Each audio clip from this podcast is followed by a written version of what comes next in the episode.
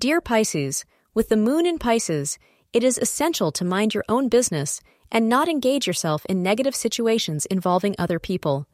It is advised by astrologers to keep things on a lighter note rather than intensifying or heating the situation. It would be best to keep yourself busy with the things that give you true happiness and try focusing on them. Keeping yourself engaged with the things you love can help prevent mood swings.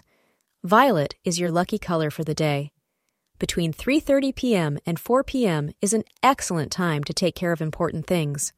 Good relationships get better. There really isn't any personal issue that you can't improve. Your approach helps a special someone feel safe and loved, and only good things happen today. Unconditional love will be yours today.